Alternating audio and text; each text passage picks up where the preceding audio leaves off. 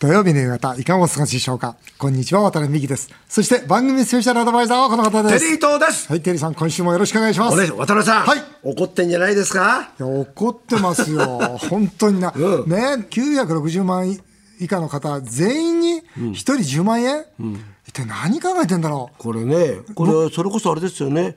各ね、うん政党がそれ先日の、まあ、衆議院選での、まあ、公約みたいな感じだったですよ公ね約ですもんね特に公明党がいたしたと思うんですけども。う。そうそう。はい。だからね、僕ね、分かりやすく言うとさ、借金だらけの親父がいるわけですよ。はいこの親父が子供に好かれたくてね、また借金してね、その子供にお金を渡すわけですよ。でもそのお金は子供が返すんですよ。そうやって考えたら、おかしいでしょ、今回のことって。本当にね、必要なところ、本当に必要な方には、私は渡すべきだと思いますよ。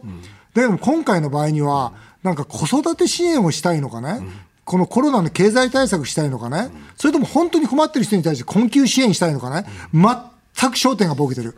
大雑把すぎますよね。大雑把だし、だからね、それではいテレビで言ってて、えーそのアナウンサーがね、そうは言っても今お金が必要じゃない人もいるじゃないですかと。結構貯金がね、もうこの間もある銀行の頭取とあったけど、このコロナで個人預金が7%増えたと。こんなこと今までなかったんですって。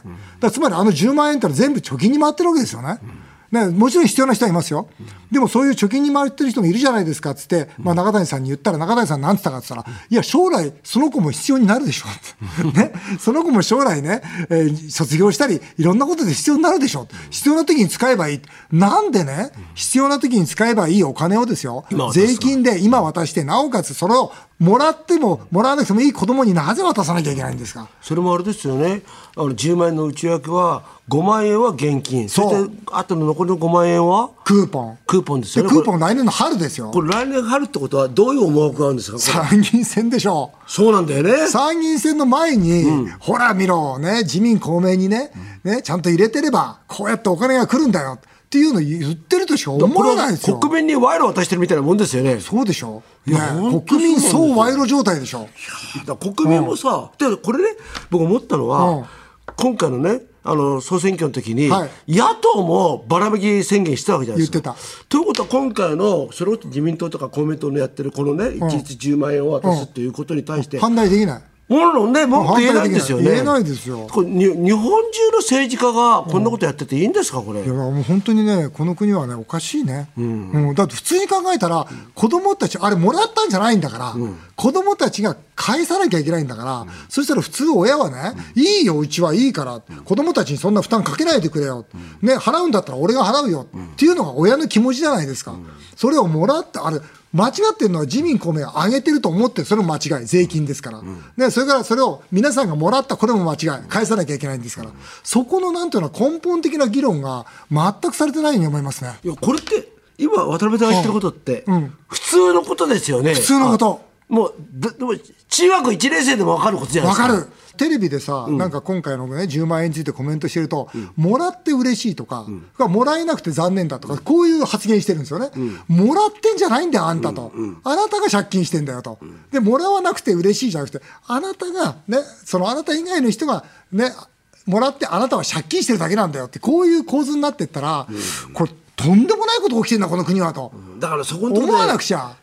とりあえず5万円入ってくる。とりあえずね、5万円のクーポン券が入るから、後のことは知らないっていうとこれ何に近いかっていうと、環境問題と近い一緒ですよね。本当そうだね。で環境問題も実は子供たちとか孫たちがすごくね、本当将来的に被害があるのに、いや今日今日はちょっとえ寒いからいいだろうとか、今日はちょっと面白いからね、どんどんどんどんなんかね環境なんか気にしないっていうのと、結構近いですよね。本当そうですね。衆院選が終わって、こんなメールも来てます。はいえーラジオネームのタニアンさん、無党派の方です。自民党議員だった渡辺さんには悪いですが、桜を見る会の対応などが少し、えー傲慢で、私は今回、自民党が負ければいいと思っていました。別に僕に全然悪くないですから。はい、けれど、立憲が共産と組んだので、なんかそれも嫌でした。だから投票したい党がありませんでした。私みたいな人はどこに投票すればいいのですか？これ多分ね、こういう人たちみんな維新にいるんだよね。うん、だから維新が僕はね、勝ったわけじゃないと思うよ、今回。たまたま行くとこなくて。でもね、この共産党と組んで嫌だったっていう声もずいぶん聞くね。ああこれね実は、それまで共産党支持の人たちは、実は立憲と組むことに、まあいいと言ってたんです、立憲の支持している人たちが、共産党と組むのにためらいがあったっていうことだった、それをやっぱり枝野さんが読み違いしたっていうのがありますよね。まあよね。で僕は一つ偉いなと思ったことがあったのは、国民民主民主党ですよ。はいであそこの玉木さんは、やっぱり共産党と住むと、これはだめだというふうにあそこで決裂しましたよね。意地張ったね。意地張りましたよ。あよかった。うん。あれが実は評価されていて、国民民主党は今度は維新と今組もうとしてますよね。だからこう中道っていうん。ですか、こうそこが今後伸びていくかもわかんないんですけども、まあ今回の10万円の件についても、はい。ね、今回、どれだけその国個人の貯蓄が増えたかっていうと、もうね、それこそ、もっと増えてるわけですよ。うんまあコロナでこれ使ってないですけどね。使ってないなんでかってやっぱ不安だからなんですよ。すよね。つまり、こんなに借金して大丈夫と思ってる人は、おそらく国民のやっぱ7割ぐらいいるわけですよ。ね、でそうしたときに、この7割の人に、みんなで節約しようよと、でもう一回ね、その少しでも税金も増やしても、いい国作っていこうよみたいな、そういう逆のね、そのばらまきじゃないことを言えるような政党になっていかないと、これ、アメリカの関係みたいになっていかないですよね、コロナの第6波も、あね、心配なんで、はいこの CM の後はですね、コロナの感染第6波は本当に来るのかと、世界的名医に直撃したいと思います。ぜひお聞きください。11月に入り、日本国内での新型コロナウイルスの感染者は激減しています。一方、ワクチン接種率75%の韓国では感染者数が急拡大。ドイツでは1日の感染者数が過去最大。ロシアでは1日の死者が過去最多と、本当に日本に第6波は来ないのか不安になります。こんなメールも寄せられています。厚木市 K さん。コロナはもう完全に収まったのか、その辺、国にも見解を発表してもらいたいものです。渡辺さん、テリーさん、何か独自の情報を持っていたら教えてください。そこで今回は、世界的名医で日本人初のドイツボッフム大学英体教授で、医師の南和智先生とお電話を結んで、独自の見解を伺います。南先生は日本の医療機器の真実など数多くの著書を出版。海外経験が豊富で日本の医療界に遠慮しない発言が注目されています。一方、休日は渡辺さんとゴルフの腕を競い合う親しいゴルフ友達。今回は渡辺さんと南先生の間柄だからこそ聞ける本音の話に注目です。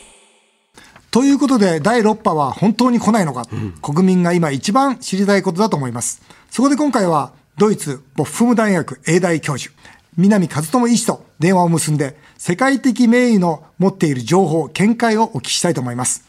以前もこの番組に出演していただきました。えー南先生、私の主治医で、えーゴルフ友達でもあります。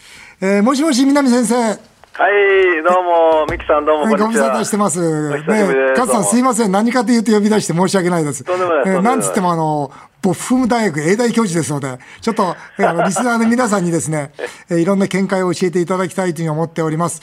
まずですね、今回、えー一番お聞きしたいことは、はいコロナの第6波、これはもう来ないんでしょうか？もう今ね、ずいぶん数が減ってきて、ちょっとね、世の中みんな安心してるところがあるんですが、これ、どういうふうに捉えられてるか教えてください。はい、これはですね、あの、お必ず6波は来ます。それどころか、もう5波どころじゃないですね。あ、もっと大きいのが。あ大きなのが来ます。これはもう世界のあの流行を見てみてもですね、はい日本はいつも1ヶ月ぐらい遅れでこう波が来るんですけども、はいこれはあの、まあ、いわゆるウイルスの持つ特性で、はい。やはりあんまりこう増えてきちゃうと、その中でやっぱり変異株が出てくる中で、はい。自分たち生きのぼ生き延びようとするその遺伝子がですね、はい。やはりあのコピーできなくなって、うん。それであのえー自滅していくという、いわゆる、まあ、これはウイルスだけに限らず、生物全体における、いわゆる増殖と自滅という、そういう掟がですね、もう70せ1970年代に、あのいろいろ研究者から言われてることなんですね。これがあのコロナウイルスにも当てはまってて、今ちょうどそうやって自滅している時で、でもやはり生き延びてるウイルスもありますから、うんそれがまた今度、あのまあ、変異株としてまた出てくる。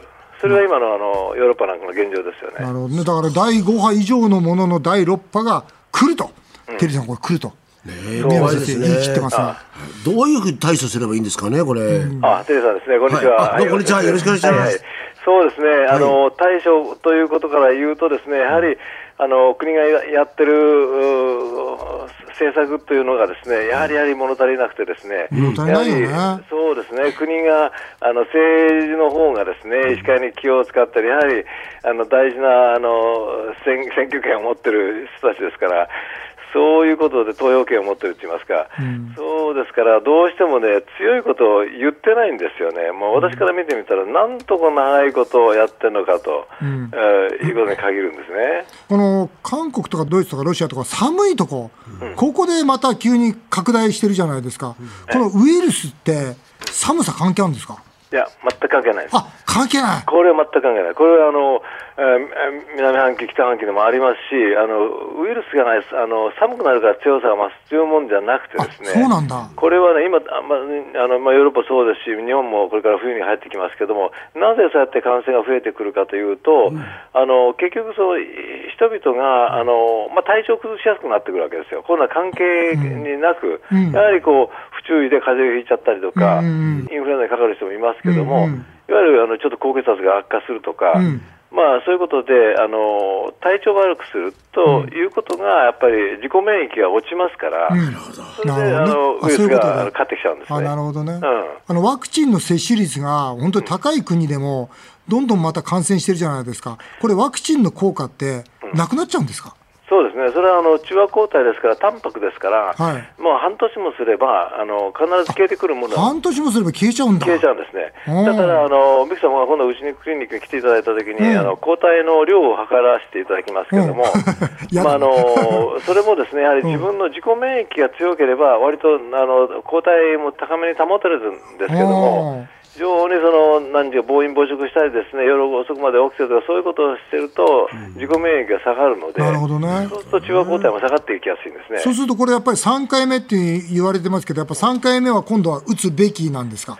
そうですね、だからそれもですね、あの一応あの、今ある中和抗体の量を測ってみて、それがうんと下がってたら打つべきですよね。うん、だけど逆にですね、はい。非常に高ければ、うん、打っちゃだめですよね。あ逆にね。うん、抗体が多いのに打っちゃったら、そこであのそれこそアナフィラキシーショックになったりする可能性もありますよね。ということは、われわれその、まあ、これから生きていく人間はですね、毎年、まあ、ワクチンを打つ、まあ、インフルエンザみたいになるのかな、毎年ワクチンこれ打つような、そういうウィズコロナって時代になるんですか？そういうことですよね、でこれからあのの飲み薬なんかも本当に市販されてきますし、いろんなあの、まあ、特効薬と言わないまでも、免疫力を高めるような薬だとかものが出てきますから、あのだんだんと収束してくることは確かでしょう。なるほどね、だから私の見立てでは、はい、今度大きなのが来てですね、その後、うん、その後は、まあ、第4波ぐらいが来て、それでだんだんと収まって、ってくるんじゃないかと思うんですね、うん、これだそうするとですよ、うん、まあ、もちろんわからない予想なんですが、うん、普通に海外旅行に行けるとか、それからマスクをつけないで、普通の、まあ、こう今、われわれがね、コロナ前の普通の生活っていうのは、これ、いつ頃戻れるもんなんですか、えー、戻ると思います、だからあと半年もすれば、半年？うんだから今度一回大きなのが来て、次の小さいのが来て、それぐらい収まってくるとなると、半年ぐらいすると、まあ、あのマスクはやっぱりあの今までこう必要でしょうけど、それぐらいになるといらなくなるし、海外旅行も普通に行けるようになると思うんですね、PCR 検査がせずに。じゃあ、大きいのが来て、小さいのが来て。うんということで、もう収まっていくと。というふうに私は思いますね。今、あの、ドイツとかイギリスの方たちが感染が増えるっていうのは、マスクをしないっていうのもあるんですか？それもあります。あのそれもありますし、接種率がですね、まあ、今、日本の方がヨーロッパより高いぐらい、高くなってきましたね。であの今ですね、ヨーロッパでかかってる人は、うん、あの結局、重症化してる人はほとんどワクチンを打ってない人なんですね、ICU に入ってる人の70%は未接種者なんです。あそうですか、だからワクチンのその効果というのはもちろんあるんですよね。だけど、ワクチン、ワクチンじゃだめなので、先ほど言いましたように、自分の免疫力は自分でちゃんと作りなさいよと、いわゆる自己免疫っていうのは皆さん持ってるわけですよ。あのいわゆるリンパ球があって、そのリンパ球から T 細胞、N 細胞とそういうのがあってですね、そういうので普通の風邪だとか、普通の病気に関しては対処してるわけですよ。だけどそのコロナのウイルスに対してはそれでは足らないのであのやっぱりワクチンを打たなくちゃいけないっていう。そういうことですね。なるほどね、はい。その他あれですか、そのテリーさんやリスナーがその、まあ、コココロナにかからないために、なんか気をつけたこと、これは気をつけないよってのあります？そうですね、あのだから免疫力を上げるために、あのそのあのワクチン云々中よりもあの適度な運動をして、体力ね。そうですね、そして食事気をつけて夜遅く食べるとかせずにですね、お酒もですね、ちょっとこう控えめにやっていただくとか、そういうことにすることによって、やっぱり免疫力が保たれるんですよね。日常の生活ですよね。もうそれが一番なんです。あやっぱりその方がワクチン、ワクチンというよりも大切なんですよね。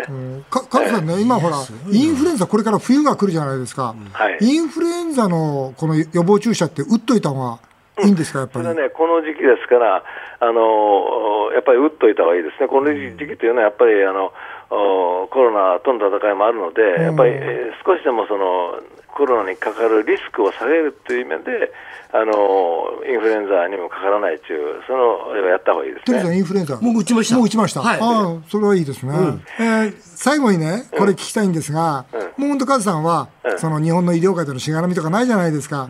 だから、もうゼロベースで、その政府の対応、もう例えば僕はここでいつも言ってるのは、とにかく病床をもう今だからこそ準備してほしいと、あの今回の第6波に備えてもらいたいって言ってるんですが、そのカズさんとして、その専門家として、その政府にこうしろという提言があったら教えてください。いや、これあの、前回もね、あの、はい。うんラジオ出演させていただいたとき、そのような話もしてましたけども、まさしくこういう時期が来て、ますますその重要性が、今、ちょうどミキさんが言われたような重要性が問われますよね。だから、やはり、コロナの専用病院ですよね、そういうものを作るということを国が指導してやらないと、日本のように80%が私立の病院である以上、ということは自主的にやらないですから、それであの一番大きな問題はね、これはちょっと時間がなくなっちゃうかもわかりませんけども、あの結局、国は何かやってますよということで、あの、コロナの患者さんを受け入れる病院にはお金を出しますってやってやってきたじゃないですか。うんうんうんあれが、ミキさん、もう大変なことなんですね。あれがもうコロナバブルもいいとこで、あ病院が儲かってる。病院がもう儲かってる。儲かって儲かってっつってね、結局、その一つの大学病院なんかに、まあ、いくらぐらいお金を入れ入れたと思います？ちょっと、うんテリーさん、わかるいくらわぐらいからないです。わからないでしょ、はい。100億円以上ですよ、え？一つの大学で。120とか140もう名前は言いません、だけど、みんなその私立の大学病院はみんな100億円以上が入ってるんです、でたかだか ICU の病床を増やしたのは、せいぜい20とか30床ですよ。それに対して100億？100億、もう全然費用対効果がないし、もうあの起業家で言ったら、あミキさんのとこみたいなき あのお店をやってるとこから言ったら、もうそれこそもう騙して騙して、お金を騙し取ってるっていう感じですよね。ななんでそんなことが起きるんですか？でそれはやっぱり医師会に気を使ってですね、まあ、検査ししてないんです、どんだけあのそれをお金が有効に使われてるってことを調査してないんですよ。で今やっと初めてなんかあの事後調査しなくちゃいけないっていうように動いてますけども、もうそんなもんとっくにその分かってることなんですよ。私の、まあ、知ってる連中で、その大学病院の教授やってる連中に聞いたら、先生、また120億円入ってきちゃったんですよって、それいいじゃないか、いや、我々には一銭も入ってこない、いわゆるその現場で働いてる看護クリ師とか、ニックには入らない。うんクリニックに入らないって、経その現場で経営者に入ってくるんだね。経営者ね、あ経営者に入ってくるんだ。そこが大きな問題で、お日本の病院ってご存知のように、みんな赤字経営してるじゃないですか。病院、大学病院なんてみんなあのご500億、600億赤字してはいざらなんで、はい。で、そこの穴埋めになってるから、あ全然そのおこぼれをもらえないっていうこあなるほどね。と。だからみんな看護師なんか辞めてってるんですよ、今ね。なるほどね。だとんでもないね。そんなこと、そんな医療、そういうあのいわゆる厚生省なんかを、まあ、はじめその政府ですよね、そういうことを許してるってことは、私はもう本当に許せないですよね。許せない。だからお金の使い方ね、税金ですからね。税金です。それでなんかそのく国はなんかい医療従事者のためになんかやってるみたいなことをね、そうなんですよあね。のいやえー示してますけど、実際はだ大学の累積赤字をを埋めてるって埋めてるいう感じだけなんだ。なるほど。南先生すごいな。いやいやいや、すそうです私も面白いな、南さん。さすがやっぱ日本の医療界にね、知り金が見えないからこういうことズバッて言えるんですよね。いや、あの、カズさん、南先生、ありがとうございました。ありがとうございましたぜひ今後もですね、この番組の主治医としてですね、リスナーの質問や相談に答えてあげてほしいと思います。えーカズさんどうもありがとうございました。すみません、ありがとうございます。失礼します。いいですね、南先生。んどうでした？いや、わかりややすいですよね。ん本当にね、まあ、一番僕が印象的だったのは、自己免疫力を高めると。うん、そうだね。うんあれね、それとやっぱり、この第6波、その絶対来ると、でしかも怖いですね。5波よりもはるかに大きいと。怖いですよね。いうことで、とんでもないことになりそうだね。でもそれね、1月だっていうからい、やそうするとね、もうまた本当ね、今度飲食業はまた大変じゃないですか。今の方が大変じゃない？中途半端な状況っていうか、もうちゃんとここからもう一回スタートって形にしないと、だらだらだらだらはね、これはきついですよ。本当ですよね。うん、これ厳しいと思う、どこもかしこもね。えー以上、コロナの第6波は来ないのか、世界的名医に直撃しました。さあ、続いてはメールを紹介させていただきます早山さん、44歳、主婦の方です。実は私は性欲が強い営業マンの応援エールにいつもちょっと感動しています。男らしい声と一生懸命な姿が最高です。この間の渡辺さんの誕生日のエールもご利益がとてもありそうに感じました。実は弟が泥沼の不倫の末、バスさんになりました。いいですね、バスさん。弟にエールお願いできますか しなくていいよ。何？しこれしないよね。何がエールだよ。勝手に泥沼泥沼の不倫だもんね。勝手に自分で。じゃあそうですね。じゃあ、じゃあ特別。やる特別これでやったらみんなどんどん来ますよ、これ、これから。今日はと特別にちょっとき昨日のお面持ってる？一応も持ってくるように言われたんで、はいよそれそちらでちょっと。何ですか？失礼します。こいつ。こ